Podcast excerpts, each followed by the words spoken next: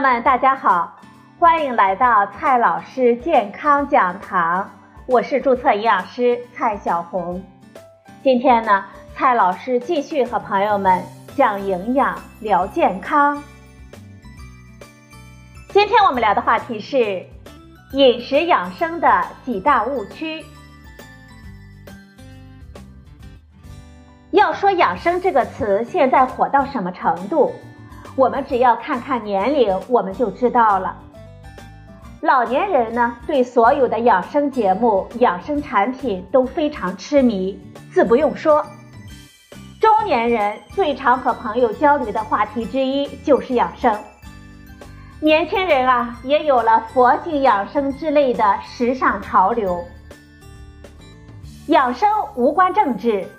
不会因为倾向不同、观念差异而引起争吵。养生呢，无关经济，不会因为股票下跌、产品滞销而带来忧伤。爸妈、亲友推给你的一条养生信息，不论是否内容科学，都满含着对你的浓浓的爱与关怀，是在乎你，所以呢，和你谈养生。不过。在各种铺天盖地的养生的文章当中，也藏着很多的养生误区。日日如染之后，稍不留心呢，就会陷入其中，让人思维跑偏，离开健康养生的大方向。今天呢，我们就来聊一聊这些误区。第一个误区：吃某些健康的食物就能够改善健康。这句话可能就是最广泛流传的一种健康的认知了。每一种食物呢都被贴了标签，比如吃鸡胸肉是增肌的，吃苹果呢是减肥的，吃蓝莓是美容的，吃木耳是降脂的，吃洋葱呢是保护心脏的，等等等等。这些说法对不对呢？其实啊，不能算是错。因为这些食物的确有些营养上的长处，但是如果只考虑吃什么食物，是很难得到健康的。这是因为我们人所需要的营养素和保健成分的类型众多，必须从多种食物来获得。一种或者是几种健康的食物不能满足我们人体的所有的需要。这就好比说。一个交响乐需要多种乐器的精准配合，小提琴手和长笛手再优秀，也不能替代整个乐队的效果。有这样一位追求养生的中年女性，每天早上呢只喝苹果、蓝莓、番茄、猕猴桃打成的汁，再加上一勺蛋白粉；中午呢只吃一块三文鱼、两片生菜和两勺藜麦饭。晚上啊，只喝小米粥加凉拌的洋葱木耳，他自以为非常的养生啊，但是实际上呢，这人啊，看上去是越来越憔悴，越来越没精神，还不如以前正常吃三餐的时候呢。原因啊，很简单，他这么吃，连最基本的能量和蛋白质的供应都不够，就算吃了那些健康的食材。又怎么可能让它增加健康和活力呢？保健品的道理也是一样的，在三餐饭都不好好吃、营养不合理的情况下，服用一大堆的高价保健品是没有意义的。我们人的身体呢，是靠大量的三餐食物来建造和维护的，不是靠那一丁点儿的保健品来支持的。遗憾的是。很多中老年人就是这样，买水果、蔬菜、鱼肉、蛋奶都不舍得花钱，买保健品呢却舍得大把的花钱，真的是舍本而求末啊！这就好比在修缮房子的时候，连最基本的砖头、水泥之类的材料都不够用，只买来了少量的高档的装修材料，真的能够维护好房子的质量吗？来看第二个误区，食量少能够让我们健康长寿。近些年来，过午不食、少食已经成为了养生的潮流。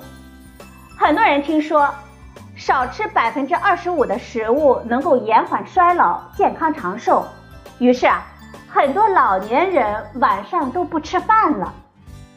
晚上吃饭呢是养医生，这些话对不对呢？要看你是在什么样的基础上少吃的。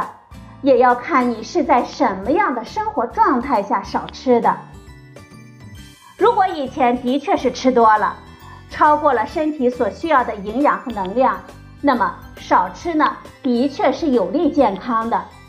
问题是，大部分人啊都不知道自己有没有多吃。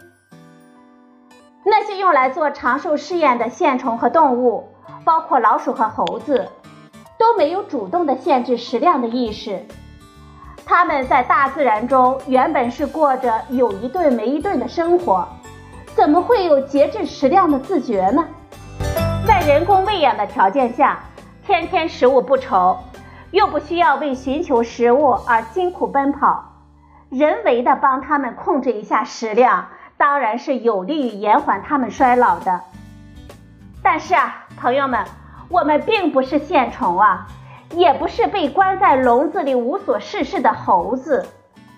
在人类当中，情况就比较复杂了。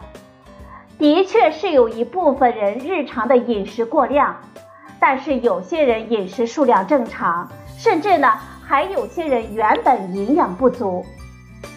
对于传统的西方饮食而言，他们一餐呢。就能够吃掉一百五十克到两百克的大块牛排和一堆的炸薯条，餐后呢还要吃油腻腻的甜点，再加上两餐之间的炸薯片、曲奇、冰淇淋之类的高热量的零食，的确呢是很容易吃过量的。在这种情况下，少吃百分之二十五是有利健康的，但是。对本来就不会吃到胃能够容纳的最大量的人来说，在原本热量并不过多的前提下，再减少百分之二十五，真的会更好吗？那就不一定了。年龄过了五十岁之后，本来就处于肌肉逐渐减少、体能逐渐下降的状态当中，到七十岁以上呢，就更是极易的出现肌肉衰减症。严重的影响健康长寿了。我们年轻的时候，如果短时间当中食物数量太少，或者是一日中某餐营养不足，我们身体呢还能够调整。但是年过五十岁之后，蛋白质合成能力日益下降，分解代谢占主导，本来肌肉就不多的人，还经常搞过午不食、少食之类的养生的措施。恐怕呢就适得其反了。看了近些年来人类的减食研究，在长达半年的减热量百分之十五试验之后，发现受试者的确是瘦了，炎症反应呢下降了，血压血脂降低了，但是呢他们的肌肉减少了，基础代谢率下降了，体温也下降了，而且。这些研究呢，还不是在老年的受试者当中做的。试问，对于一个原本肌肉不足、体能偏低的人，或者是本来低血压、怕冷的女性，特别是夏天还要穿长袖的老年人来说，代谢率下降、体温下降，是不是好的变化呢？显然呢，不是的。我们看一看各国各地的长寿老人的调查。似乎呢，并没有发现很多的长寿老人是靠长期的过午不食、饥饿节食、减食百分之二十五之类来获得长寿的。长寿老人们通常是牙口好、胃口好，多年以来呢能吃又能干的。吃一些新鲜天然的多样化的食物，食量均匀合理，烹调软硬适度。锻炼强化肌肉，这一些啊，比一味的少吃更有利于我们长期的健康。再来看第三个误区：植物素食就意味着能够防癌防病吗？可能是受到西方人的影响吧。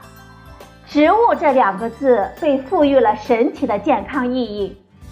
的确，在肉类摄入过多的情况下，多吃一些植物性的食物，有利于营养的平衡。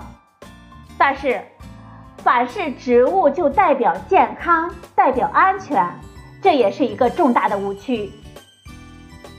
由于老年人肌肉减少，蛋白质合成能力下降，所以随着年龄的增长，只是同体力活动水平的能量供应标准有所下降，但是蛋白质供应标准并没有下降，和年轻的时候是一样的。换句话说。总卡路里要略微的减少，主食可以减量，炒菜油可以减少，但是蛋白质食物却不能减少。因此，老年人呢要格外的注意保持鱼肉、蛋奶、豆制品的充足的摄入。目前研究表明，每周五百克以下的红肉水平是不会增加癌症风险的。平均每天呢？可以吃到七十克的红肉，甚至有汇总分析证实，经常吃鸡肉与全因死亡率负相关。一个鸡蛋呢，有益预防中风；一杯酸奶有利于预防糖尿病和中风。所以，动物蛋白只要不过多，对老年人健康长寿是有好处的。每天吃一到二两的肉。并不会影响老年人的健康长寿，不能因为拿肉当饭吃不好，就说少量吃肉也不好。各地长寿区的调查发现啊，长寿老人往往是喜欢每天吃少量的肉，这一点呢是符合营养科学规律的。相反，在我国的国情之下，如果没有营养素的补充，也没有营养专业人士的指导。老年人长年累月的吃纯素食，反而更容易出现营养不良，也不能帮助他们预防高血脂、糖尿病、高血压。每天一个蛋，一杯酸奶，一两瘦肉，一两鱼虾，对我们健康长寿是有益无害的。